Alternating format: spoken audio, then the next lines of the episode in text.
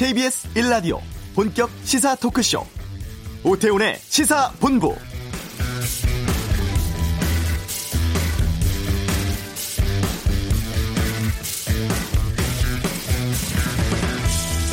오늘 밤 9시에 주요 20개국 정상들이 특별회의를 갖습니다. 전 세계로 확산되고 있는 코로나19에 대한 보건, 방역 등을 논의하는 회의인데 직접 만나지 않고 화상 연결로 회의를 진행합니다.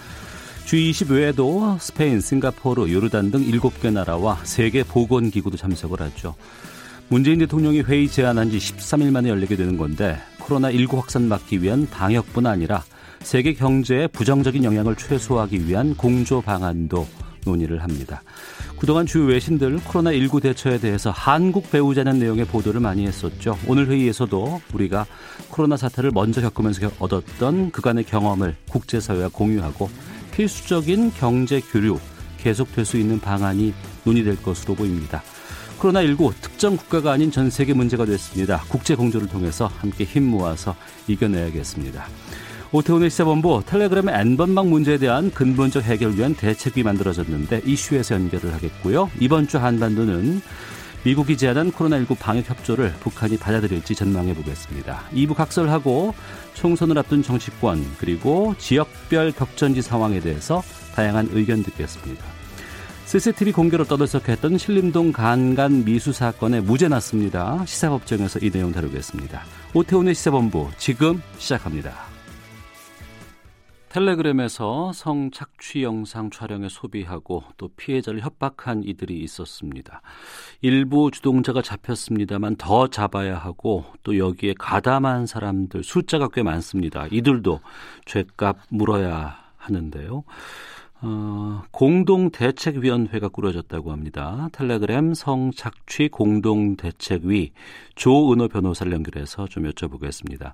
나와 계시죠? 네, 안녕하세요. 네. 어, 텔레그램 성착취 공동대책위원회가 꾸려졌는데 누가 참여하고 어떤 일들을 하게 됩니까? 네, 텔레그램 성착취 공동대책위원회는 텔레그램 성착취와 관련한 모든 문제에 복합적으로 대응하기 위한 단체입니다. 성매매 문제 해결을 위한 전국연대, 민주사회를 위한 변호사 모임 여성인권위원회, 예. 한국성폭력 상담소 협의회 등 여러 단체들이 활동하고 있으며 출범 당시에는 22개 단체가 연대하였습니다. 현재도 다수 단체에서 지속적으로 연대 의사를 밝히고 있는 상황입니다. 어, 그러면 이게 그 N번방, 박사방 이런 보도가 나간 이후에 새롭게 꾸려진 건가요, 그러면? 이 텔레그램 성착취에 대한 보도는 2019년 11월부터 이어진 것으로 압니다. 네. 대책위는 올해 2월 14일에 출범하였습니다. 음, 잠시 뒤에 그 기자회견 갖는다면서요? 예, 맞습니다. 어떤 내용으로 기자회견 준비하고 있는 겁니까? 예, 오늘 기자회견은 텔레그램 성착취 문제의 근본적인 해결책을 요구하는 내용입니다. 첫 번째로 텔레그램 성착취방의 운영과 유형을 분석하고 두 번째로 텔레그램 성착취 피해자 및 삭제 지원의 과제를 살펴본 예정입니다. 세 번째로 텔레그램 성착취 사건의 국내법 검토와 해외법을 통해 본 법적 과제를 논의하고 예. 마지막으로 향후 대책의 활동, 활동 방향을 밝힐 예정입니다. 어, 뭐 근본적인 조치가 중요하다고 말씀하셨는데 그러면 가장 먼저 좀 취해야 될 조치는 뭐가 있을까요? 일단 시급한 조치는 피해자에 대한 지원이라고 생각합니다. 여기에는 일반적인 법률 조력 상담 지원에 피해 확산을 방지하기 위한 조치들이 포함되어야 할 것입니다. 대표적으로 피해자들의 영상이 공유되는 사이트에 대한 즉각적인 폐쇄 조치나 피해자의 음. 실명이 포털, 유튜브 등에 노출되지 않도록 방지하는 조치 등이 있을 것입니다. 네. 대책위에서 그러면은 이 피해자들과는 좀 연락이 되고 있습니까, 지금? 예, 일부 그 단체와 이제 변호사님들 중심으로 해서 피해자들과 직접적으로 연락하시는 것으로 알고 있습니다. 예. 이 텔레그램 이른바 N번방 뭐 박사방 사건이라고 부르는데 이 대책위에서는 그러면 이 사건을 어떻게 정의를 하고 있어요? 예, 이 사건은 온라인 메신저를 매개로 다수의 사람들이 후원금을 제공하거나 실제 성폭력을 가하는 등 역할을 분담하여 아동 청소년을 포함한 피해자들을 성착취한 사안입니다. 특히 주목해야 할 부분은 이 사안에서 공유된 불법 영상물들은 이미 제작이 완료된 것들이 아니라는 점입니다. 음. 운영진들과 회원들은 쌍방향 소통을 통해 이른바 맞춤형 영상물을 제작하였습니다. 즉, 이 사건은 모든 가입자와 운영자들의 공, 조직적인 공동 범죄입니다. 어, 공동 범죄라고 말씀해 주셨는데 최근에 이 관련 보도가 많이 나오고 있잖아요. 이 대책위에서 보실 때 이 언론 보도들은 어떻게 판단하고 계십니까? 일단 언론에서 이 사건에 많은 관심을 보이고 적극적으로 보도한 덕분에 사안의 심각성이 널리 알려졌다는 점은 긍정적으로 봅니다. 다만 사건이 자극적으로 소비되는 것은 언제나 경계해야 할 것입니다. 특정 개인을 악마화한다든지 범죄 수익, 유명인 가담자 등에게 초점이 맞추어져서는 안 될 것입니다. 이 사건은 우리 사회에 만연한 여성 혐오와 성차별적 인식에서 비롯된 범죄라는 점을 언론에서 놓쳐서는 안 된다고 생각합니다. 어, 이 사건에 대해서 이걸 대하는 본질이 좀 중요하다고 하던데 이게 단순히 그냥 어떤 공간 안에서의 음란물 유통 이렇게 봐서는 안 된다면서요? 네, 맞습니다. 앞서 언급했다시피 이 사건의 본질은 조직적 성착취이고 공유된 영상들은 성폭력, 아동학대 등 범죄의 결과물입니다. 네. 이 영상물들을 제작 과정에서 벌어진 범죄와 분리하여 단순 음란물로 치부하는 것이야말로 우리 사회의 잘못된 성인식을 드러내는 것이라고 생각합니다. 음. 어, 그렇기 때문에도 가해자에 대해서 좀 제대로 처벌을 해야 한다 이런 목소리가 높은 것 같은데 대책위에서는 지금 어떻게 보고 계세요? 예, 대책위에서도 이 점을 공감하여 가해자들이 합당한 처벌을 받기 위하여 필요한 법리를 적극적으로 검토하고 있습니다. 어, 적극적으로 검토한다고 하셨는데 실제로 그 먼저 잡혔던 와치맨이라는 그 이가 있는데 검찰 구형량이 3년 6개월이었습니다. 이 구형이 어떻게 나온 건가요? 어, 일단 왓츠맨에게 적용된 혐의를 말씀드리면 왓츠맨은 음란 사이트를 개설하여 인터넷 등에서 습득한 성관계 동영상 및 사진을 업로드하여 성폭력 특례법 중 카메라 등 이용 촬영죄로 구속 기소되었고 예. 이 자신이 개설한 음란 사이트에 본인이 텔레그램에서 개설하였던 고단방이라는 대화방 링크를 게시를 하고 음. 이 고단방의 게시판에 또 다른 대화방 운영자들이 개설한 텔레그램 단체 대화방의 링크를 게시하였습니다. 네. 이러한 행위는 정보통신망법 중 음란물 유포, 아청법 중 음란물 제작 배포죄 등으로 이제 기소가 되었는데 예. 수원지검에 따르면 왓츠맨이 다른 텔레그램 단체 대화방 링크를 게시하는 것 외에 직접 음란물 제작에 참여하지 않았다고 그때 당시에는 판단하였기 때문에 징역 3년 6월을 구형하였다고 합니다. 어. 하지만 그 형량에 대해서도 상당히 좀 분노가 많이 있는 것 같습니다. 또 이 재판 과정에서 이 와치맨이라는 이가 반성문 제출했고 이게 좀 영향을 끼쳤다는 보도도 있던데 어떻게 보세요? 그 형이 선고된 것은 아니기 때문에 반성문이 재판 과정에 영향을 미쳤는지에 대해서는 좀 판단하기가 어렵습니다. 아, 알겠습니다. 구형량이기 때문에 예. 어 박사반 운영자라고 하는 이 조주빈도 어, 현행, 현행대로라면은 이 와치맨과 좀 비슷한 형량 받게 되지 않을까 걱정도 되는데 그럴 가능성도 있습니까? 일단 왓츠맨의 구형은 수사기관에서 이 사건 텔레그램 성착취 사건과의 관련성 확인하지 못한 상태에서 이루어졌는데 네. 조주빈은 텔레그램 성착취 사건과 관련성 이미 확인된 상태이기 때문에 아마 수사 방향도 다르고 적용 법률도 달라지지 않을까 생각을 합니다. 음. 그렇게 되면 형량도 좀 달라질 가능성이 있지 않을까 생각합니다. 그러면 이런 상황이라 그러면 앞서 구형량 받은 와치맨도 구형량 다시 바뀌어야 되지 않을까요? 수원지검에서 이제 재수사와 다시 기소를 하겠다라는 입장을 밝혔기 때문에 그렇다면 형량이 달라지 구형량이 달라질 수도 있을 것 같습니다. 예. 그리고 이 운영자 말고 여기에 가담했던 이 관람자들 돈 내고 이제 봤다고 참여한 사람들 여기도 좀 처벌해야 된다는 목소리가 높은데 여기도 가능합니까? 그 부분은 수사기관과 법원에 달려 있습니다.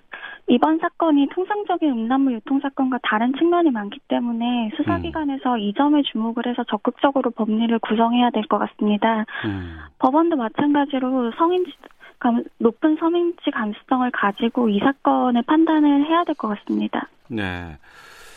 이 가해자들이 뭐 자신들이 뭐 잡혀도 실제로 뭐 나는 얼마 안 산다 뭐 이런 얘기가 공공연하게 오갔다고 하는데 그리고 또 이 상황을 지켜보던 분들도 형량이 너무 낮다라는 지적들이 많이 있거든요. 여기에 대해서도 좀 말씀해 주시죠. 디지털 성범죄의 특성상 불법 영상물은 일단 제작된 뒤에는 그 유포 범위와 기간을 가늠할 수 없습니다.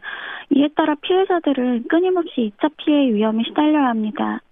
피해자들의 피해가 얼마나 오랜 기간 지속될지 가늠할 수도 없는 상황인 것과 비교하면 음. 가해자들의 형량은 얼마가 선고되든 낮게 느껴질 수밖에 없습니다. 네. 이 텔레그램 안에 이런 방들이 여러 개가 있었고 이번에 운영자들이 검거가 됐지만 또 다른 방들이 존재할 수도 있고 또 존재한다고도 하던데 이게 왜 이 공간들을 없앨 수 없는 건가 아니면 왜 없어지지 않는가 어떻게 보십니까? 가장 근본적인 이유는 성착취 동영상을 단순 음란물로 인식하기 때문이라고 생각합니다. 음. 그래서 계속해서 이 영상물을 구하고 이 영상물을 구하는 방들이 만들어지는 것이라고 생각을 합니다. 성착취 동영상을 공유하는 것은 성착취를 촉진하고 장려하는 것입니다. 즉, 이 성착취 동영상을 공유한다, 시청한다, 이런 행위 자체가 또 다른 형태의 성착취에 지나지 않는다는 걸 아셔야 된다고 생각합니다. 음, 그러니까 지금까지 이런 관련된 성범죄가 제대로 처벌을 받지 않았다는 거네요. 아무래도 디지털 성범죄를 단순 음란물 유통으로 이해를 해서 좀 가벼이 처벌하는 경향이 있었고, 어. 이런 처벌이 이, 이런 행위가 이제 근절되지 않는 현상에도 어느 정도 기여할 수 있었, 있었 다고 생각합니다. 음, 알겠습니다. 이제라도 좀 제대로 좀 바로 잡아야 될 것 같은데 어, 대법원 양형위원회가 다음 달에 이제 회의 열고서는 이 디지털 성범죄에 관련한 양형 기준을 논의한다고 합니다. 이 얘기는 지금까지는 양형 기준이 제대로 없지 않았을까라고 생각이 되거든요. 디지털 성범죄의 심각성이 알려진 지 얼마 되지 않아서 어. 기존에는 좀 양형 기준을 만들 필요성이라든지 그 심각성을 잘 몰랐던 게 아닌가 생각합니다. 네. 양형 기준이 그럼 만들어지고 나면은 처벌 수위도 강화될 수 있습니까? 이 양형 기준은 수사기관과 법원의 일종의 신호로 작용할 수 있습니다. 지금까지는 디지털 성범죄의 양형 기준이 없었기 때문에 네. 합리적인 구형과 선고형을 고민해야 하는 수사기관과 법원 입장에서는 어느 정도 부담을 느낄 수 있었습니다. 일관된 양형 기준이 생긴다면 수사기관과 법원이 좀 더 적극적인 자세를 취할 수 있을 것이라고 생각합니다. 음. 이번에 이거에 그 상당히 좀 사회적으로 문제가 되고 나서 청와대 국민청원에 정말 그야말로 엄청난 숫자의 분들이 참여를 하셨고 또 어, 신상을 공개해야 된다. 또 관람자들도 처벌해야 된다. 이런 목소리가 상당히 높았습니다. 지금 그 박사방 운영자인 조주비는 공개가 됐는데 이전에 잡혔던 왓치맨은 지금 아예 공개도 안 되고 있는 상황이고 갓갓이라고 하는 사람은 아직 잡지도 못했는데 법원 판결이 나고 나면은 신상 공개도 이 사람들 어렵다면서요. 네, 아청법상 신상 정보는 아동 청소년 대상 성폭력 범죄를 저지른 경우에 하나는데 네. 아청법에서 성폭력 범죄를 규정한 경우는 주로 아동의 신체에 대한 폭력을 저지른 경우입니다. 이 박사나 각각 왓츠맨 등을 받고 있는 혐의는 제작범죄인데 제장은 아청법상 성폭력 범죄에 해당하지 않기 때문입니다. 그러면 이 사람들은 뭐 흔히 말하는 전자발찌 찬다거나 이런 것도 해당 안 되는 거예요? 예, 좀 어려울 수 있습니다, 규정상. 아, 그러니까 디지털 성범죄 이쪽으로 가게 되면은 이들을 성착취라든가 뭐 아동 청소년 보호법이라든가 이런 것과 무관하게 처벌할 수밖에 없다는 얘기로 들리는데 여기에 대한 법령들도 좀 보완돼야 되지 않을까 싶은데 어떻습니까? 우선은 입법 공백을 논하기 전에 좀 예. 분명히 짚고 넘어가야 할 부분은 네. 현행법으로도 이러한 행위들을 처벌하는 것 자체는 가능하다는 것입니다. 어. 기존에 문제가 되었던 것은 디지털 성범죄에 대한 경각심이 좀 없이 법을 만연히 적용했기 때문입니다. 이번 사건에서 수사기관과 법원에 대응에 주목해야 할 지점도 여기라고 생각합니다. 아. 미, 미래에 있을 디지털 성범죄를 막는 차원에서 보완할 부분을 고민을 한다면 예. 성인 피해자의 불법 촬영 영상물을 소지하는 것에 대한 제재 방안이나 불법 촬영물 유포로 인한 피해를 막기 위하여 온라인 서, 서비스 제공자에게 영상 유포, 차단을 신속하게 요청할 수 있는 장치 마련, 상습범에 대한 가중처벌 등을 논의해 보아야 할 것 같습니다. 네. 어, 여기에서 지금 아직 얘기가 안 나온 게 피해자에 대한 지원이 아닐까 싶습니다. 앞서서 상당히 많은 단체들이 이번에 그 대책위에 참여를 하신다고 하셨는데 이 피해자 지원도 좀 이쪽에서 담당을 할 수 있을까요? 대책위는 전국의 여성폭력 피해 상담소에서 텔레그램 등 성착취 피해자 지원을 합니다. 피해자 본인이 아니어도 가족도 상담하실 수도 있고 의료, 심리 지원도 연계됩니다. 법적 절차 동행도 하고요. 성착취 피해자를 지원하기 위한 공동 변호인단도 구성하였습니다. 음. 그러면 피해자들에게 어떤 지원들 할 수 있는지 또, 피, 또 이분들께는 어떤 지원들이 꼭 있어야 되는지 뭐 심리 치료라든가 뭐 또 이 피해 동영상 같은 거 신상 정보도 공개된 거 다 삭제해야 될 것 같고 신변 보호도 중요할 것 같은데요. 네, 맞습니다. 피해자를 위한 법률 지원, 의료 지원, 상담을 통한 심리 정서적 지원은 물론 성착취 영상물이나 그 신상 정보에 관련된 삭제 지원 등이 필요합니다. 또 피해자가 원한다면 공동 고발이나 손해배상 청구 소송 등 가해자 처벌, 배상을 통한 피해자의 회복 지원 등도 가능할 것입니다. 어. 대책위에서 나서 주셔서 다행스럽긴 한데 정부 차원에서도 이런 지원들이 이루어지고 있는지 궁금한데요. 어, 일단은 그동안 여가부에서 관계기관들과 협업하에 피해 영상물을 삭제 지원하는 서비스를 하였고요. 예. 심리치료, 법률 지원 등도 제공한 것으로 알고 있습니다. 지금도 정부 차원에서 피해자에 대한 전담 지원 체계 강화 방안 논의 중이라고 들었습니다. 어, 그러면 내가 지금 피해를 입었다. 근데 어디다가 제대로 연락할 수도 없을 것 같다. 좀 두렵다 하시는 분들은 그럼 텔레그램 성착취 공동대책위원회로 연락하면 되겠습니까? 저희가 별도로 창구를 마련하긴 하겠지만 일단은 그렇게 생각을 해주시면 될 것 같습니다. 음, 알겠습니다. 어, 가해자에 대한 처벌 얘기했고 또 피해자에 대한 지원도 좀 살펴봤는데 그 외에 또 필요한 게 있어요? 아무래도 예방적 차원에서 디지털 성범죄에 대한 교육과 인식 개선 등도 필요할 것 같습니다. 일종의 신종 범죄인 만큼 디지털 성범죄 유형을 알리고 대처 방안을 널리 알려야 할 필요가 있고요.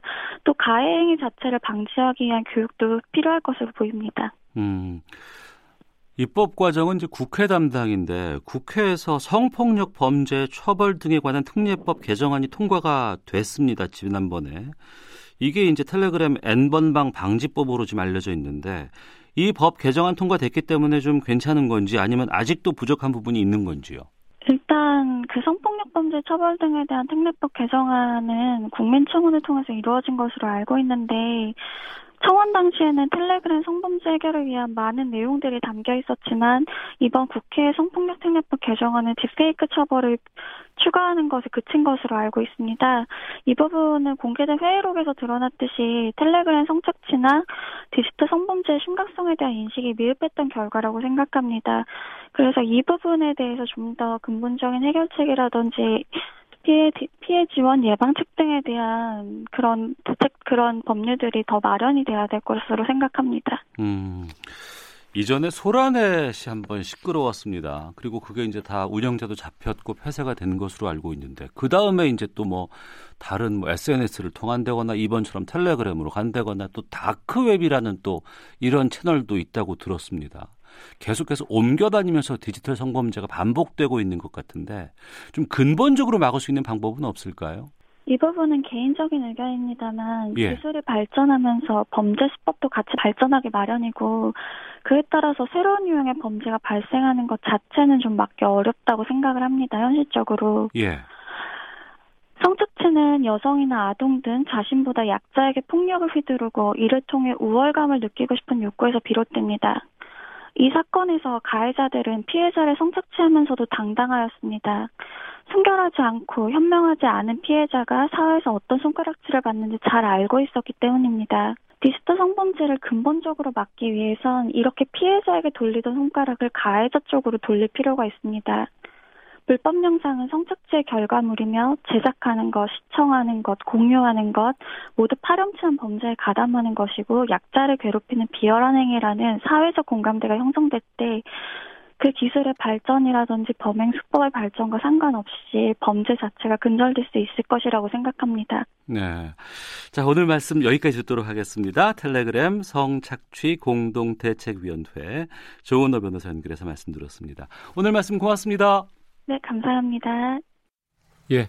청취자께서 의견 많이 보내주고 계시는데요. 002 하나님, 초범이거나 반성하고 있다는 이유로 낮은 형량 내려질까 걱정됩니다. 엄벌해야 이런 범죄 없을 것 같습니다. DH땡땡님은 법원에서 성과 관련 범죄에 관대한 것 같습니다. 왜 그런 걸까요? 라고 질문도 주셨고, 김미숙님, 피해자들의 깊은 상처 평생 간다고 해도 과언 아니겠죠. 국회에서 보다 더 제대로 된 법안 만들어 주셔야 합니다. 라는 의견도 보내주셨습니다. 이 시각 교통 상황 확인하고 헤드라인 뉴스까지 듣고 돌아오도록 하겠습니다. 교통정보센터 김민희 리포터입니다. 점심시간에 접어들면서 도로 정체는 주춤해졌습니다. 다만 여전히 돌발 구간은 많은데요. 서울시내 올림픽대로 하남 쪽으로 한남대교 부근에서는 사고가 났습니다. 5차로를 막고 처리 작업을 하고 있어서 부근으로 차량들 서행합니다. 분당 수서로 분당 쪽으로 수선화들목 부근 3차로에서도 사고가 났습니다. 처리 작업 여파받아 청담대교 북단부터 정체 심한데요. 이 구간 지나는 데만 20분이 넘게 걸리고 있습니다. 서부간선도로 안양 쪽으로는 전 구간에서 정체되면서 있어서 성산대교 남단에서 금천교까지 지나는데 50분 이상 예상하셔야겠습니다. 이 서부간선도로와 연결되는 서해안고속도로에서는 목포 쪽으로 금천 부근에서만 정체고요. 반대 서울 방면으로는 이 금천 부근에서 사고가 나면서 일찍 분기점부터 정체 심합니다. 그 밖에 광주 원주고속도로 원주 쪽으로 광주 휴게소 부근에서는 작업 여파받아 차량들 속도 줄여 지납니다. KBS 교통정보센터였습니다.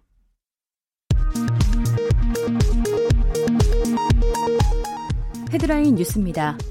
국내 코로나19 확진자가 어제 하루 동안 104명 늘어 9,241명으로 집계됐습니다. 이 가운데 검역 과정에서 30명의 확진자가 확인됐습니다.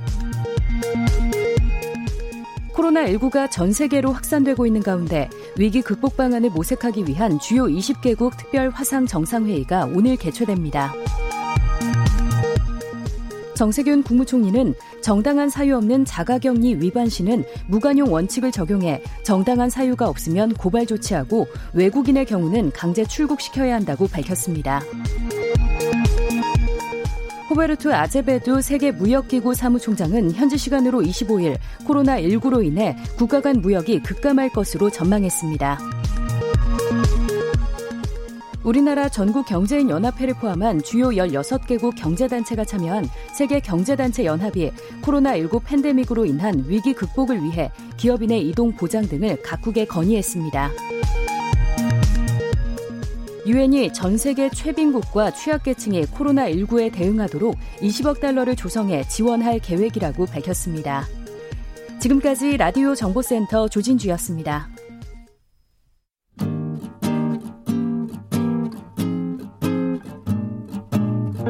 KBS 1라디오 오태훈의 시사본부 여러분의 참여로 더욱 풍성해집니다. 방송에 참여하고 싶으신 분은 문자 9730번으로 의견 보내주세요. 짧은 문자는 50원, 긴 문자는 100원의 정보 이용료가 붙습니다. 애플리케이션 콩과 마이케이는 무료고요. 시사본부는 팟캐스트와 콩, KBS 홈페이지를 통해 언제나 다시 들으실 수 있습니다. 많은 참여 부탁드려요. 네, 한 주간의 한반도 정세를 분석하는 시간입니다. 이번 주 한반도는 김형석 전 통일부 차관을 연결하겠습니다. 안녕하십니까? 네, 안녕하십니까? 예.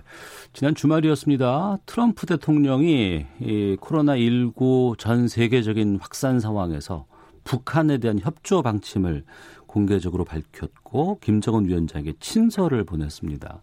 네. 근데 아이러니한 거는 그 친서를 보내고 나서 미국에서 확산 속도가 더욱더 커져서 좀 그, 그. 그런데 네. 우선 먼저 이 친서 보낸 의도는 뭐라고 보세요?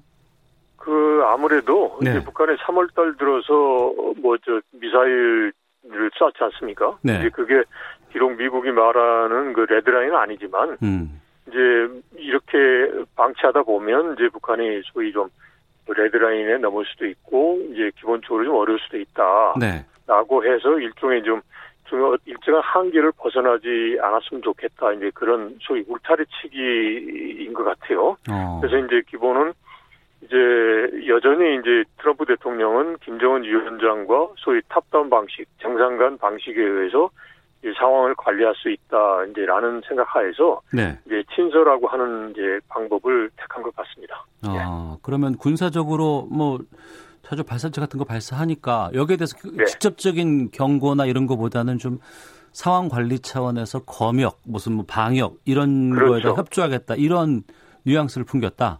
그렇죠. 그러니까 이제 인도적인 거는 아무래도 이제 안보리 제재 하에서도 예. 그런 좀 해야 되는 할 수도 있고 해야 되는 상황 아니겠습니까? 네. 그리고 또 보면 이란에 대해서도 이제 코로나 관련해서 미국에서 지원을 하겠다라고 했으니까 예. 어떻게 보면 이제 어 일단 미국 내에서 보면 이제 북한의 변화가 없는데 제재를 완화하는 것에 대해서는 아주 부정적인데 그러다 음. 보니까 트럼프 대통령이 소위 북한에 줄 수 있는 그 유인책의 한계가 있단 말이죠. 네. 그런데 네. 이제 코로나 같은 경우는 미국 내 코로나 상황과는 별개로 어. 이제 북한을 이제 일종의 좀 그 다른다 고 그럴까요? 관리한다는 차원에서 보면 이제 쓸 수 있는 카드죠. 그래서 예.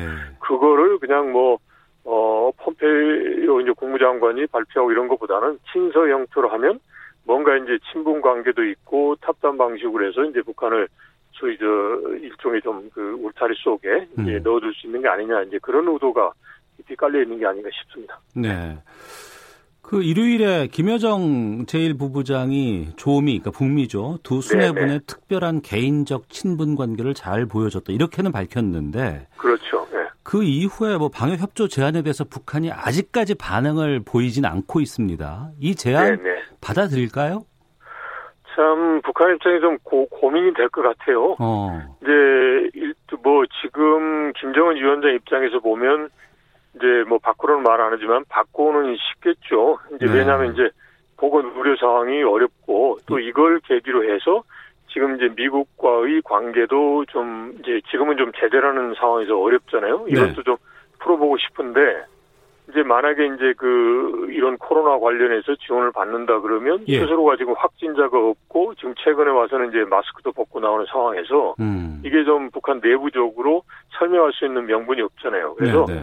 이걸 어떻게 이 계기를 활용할까라는 것 같아요. 그래서 김여정 그 제1부부장의 담화도 보면 네. 이제 이 부분이 좀저 많이 묻어 있는 것 같아요. 그러니까 마냥 이거 싫다라는 것도 아니고 음. 그래서 보면 뭐 도덕적으로나 역학적으로 뭐 공정하고 그다음에 평등하다면 할 수 있다 뭐 이런 쪽으로 하고 또 보내준 것에 대해서 사의를 표했다 그리고 또 개인적인 친분 관계하고 또 이제 국가 간의 관계를 발전시킨 거는 다르다 네. 그리고 또 이제 코로나라는 것은 이야기 안 해. 코로나에 대해서 지원하겠다는 걸 이야기하면서 보건 의료 쪽도 슬쩍 흘렸단 말이죠. 네네. 그러면 이제 제가 보기에는 이제 북한도 좀 적극적으로 나오고 미국도 음. 적극적으로 나온다 그러면 코로나를 가지고 이걸 단 이제 소위 그 단일 사안으로 보는 게 아니라 네. 전반적으로 북한의 보건 의료 부분이 취약하니까 음. 이 부분을 인도적 차원에서 소위 말해서 이제 그런 양국 간에 협력할 수 있는 그런 거 그리고 최근에 보면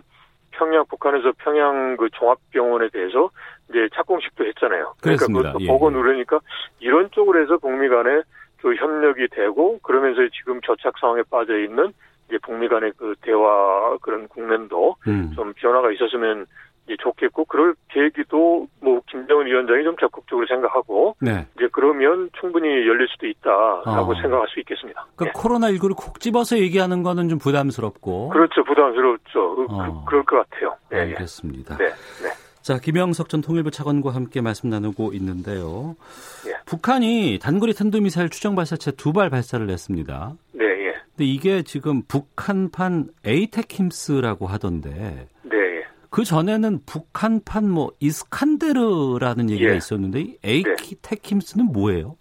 에이테킴스는 이제 미국이 개발한 지대지 전술 유도 무기고요. 예. 그다음에 그 다음에 이스칸데르는 이제 소련이 개발한 거죠. 그래서 어. 이제 두 개가 성격이 비슷한데 단거리 미사일인데 이제 일종의 이제 미사일이 갈 때 보통 이제 포물선 형태로 가서 떨어지잖아요. 그렇죠. 그런데 이제 이 경우는 포물선이 아니가 내려갔다가 다시 또 상승하고 이런 식으로 이제 궤도가 바뀐다는 거죠. 네. 그러니까 아무래도 이제 방어 차원에서 밑에서 요격하기가 어려운 게 있고 그리고 어. 또 하나가 이제 소위 그 탄두가 하나가 이제 날아가다가 네. 이제 목표 지점에 가서 자탄이라고 해서 이제 소형으로 이제 막 이제 막그 그, 그 터진다면서요? 예, 예. 예. 네, 터진죠. 그러다 보니까 이제 소위 그 이제 에이테이 킴스 같은 경우는 축구장 서너 개 정도가 어. 이제 정말 초토화되는 그 아주 그 사상력이 이제 무시무시한 무기다라는 거죠. 그래서 우리 입장에서 본다면 사상력도 그렇지만 기본적으로 이제 이게 막 그 떨어졌다가 하락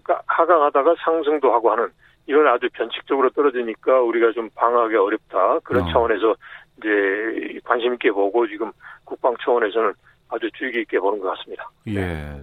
코로나19 상황이 전 세계로 좀 확산되면서 여러 가지 예. 이제 국지전적인 도발 같은 것들은 지금 다들 없어졌거든요. 그렇죠. 할 여력이 없는 거죠, 지금 예. 상황에. 근데 예. 북한이 3월에 들어서면 벌써 세 번째로 이렇게 발사를 하는데 이거 어떻게 봐야 네. 돼요? 일단은 그 같아요. 그러니까 1월 말에 북한에서 먼저 국가 비상 방역 체계를 하고 이제 소위 국경을 다 이제 차단을 했잖아요. 네. 이제 그러면서 이제 북한 내부에서 그게 지금 1월 달에 했으니까 1월 말, 2월, 3월이니까 요 기간 동안에 이제 북한에서 여러모로 좀 힘들었을 것 같아요. 그리고 또 표방했던 게 허리띠를 졸라매더라도 자력 부강을 하겠다 그랬는데 계속 허리띠 졸라매고 코로나 때문에 그냥 위축돼 있으면 안 되겠다 싶은 것 같아요. 그리고 어. 또 전반적으로 이게 이제 뭐 하루 아침에 끝나는 문제가 아니다라고 판단을 한 것 같고 네. 그러면 지금부터 일종의 말해서 당초 계획했던 그 일정대로 그 방향대로 가자라는 게 지금 이제 3월 달에 이제 생각이고 그래서 이제 나온 게 이제 일단은 자위력을 강화하자는 게 지난번 노동당 중앙위 전원회의에서 앞에 나온 거 아니에요? 예. 그 전제가 미국이 미국이 계속 북한 체제를 압살하려고 하는 적대 정책을 가지고 있다. 음. 그런 차원에서 새로운 전략 무기를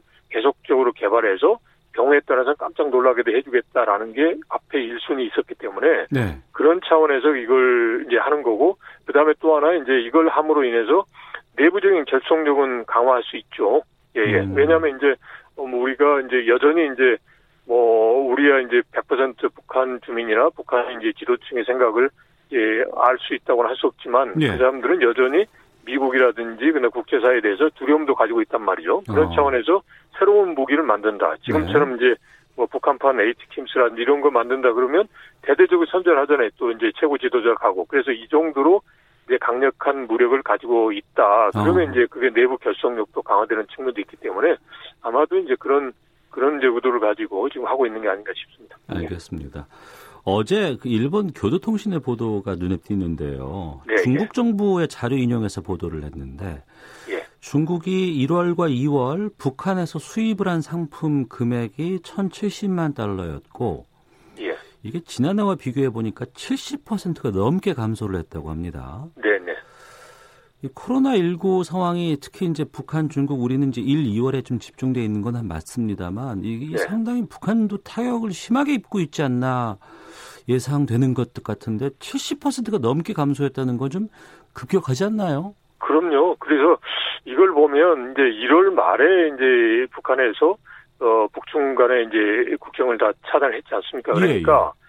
나머지 약 한 이제 한 28% 정도 되나요? 이거는 아. 이제 1월 중에 이제 벌어졌던 것 같아요. 예. 그러니까 1월 달에는 연초지만 이제 연초에 이제 북한에서도 북중 간의 교육도 있었을 테니까 그거고 2월부터는 다 감소했으니 감소가 아니라 차단됐으니까 뭐 일종의 뭐 밀무역 하는 것은 별건이고 이거는 아마 아마도 없었던 것 같아요. 그래서 이게 지금 북한에서 가장 지금 고, 고민일 것 같아요. 그러니까 지금 일단 장마당의 대부분이 다 중국으로부터 가져오는 거고 네. 그리고 또 제재 하에서도 북중 간의 계획을 통해서 어느 정도 숨통이 트여 있기 때문에 음. 이걸 튀어줘야 된단 말이죠. 네. 그래서 최근에 이제 뭐 저쪽 중, 중국 쪽이나 소식통 말에 의하면 뭐뭐 북중 간의 그런 국경이 다시 또 열릴 수도 있다라는 거고 또 이제 블라디보스톡에 그런 그 북한의 그런 비행기가 또 한 번 갔지 않습니까? 그래서 아마도 이제 사람은 오지 않더라도 네. 물자가 오는 것은 이제 이제 북중 간에 뭔가 어, 계기를 삼아서 하려고 하지 않을까 싶습니다. 음. 예.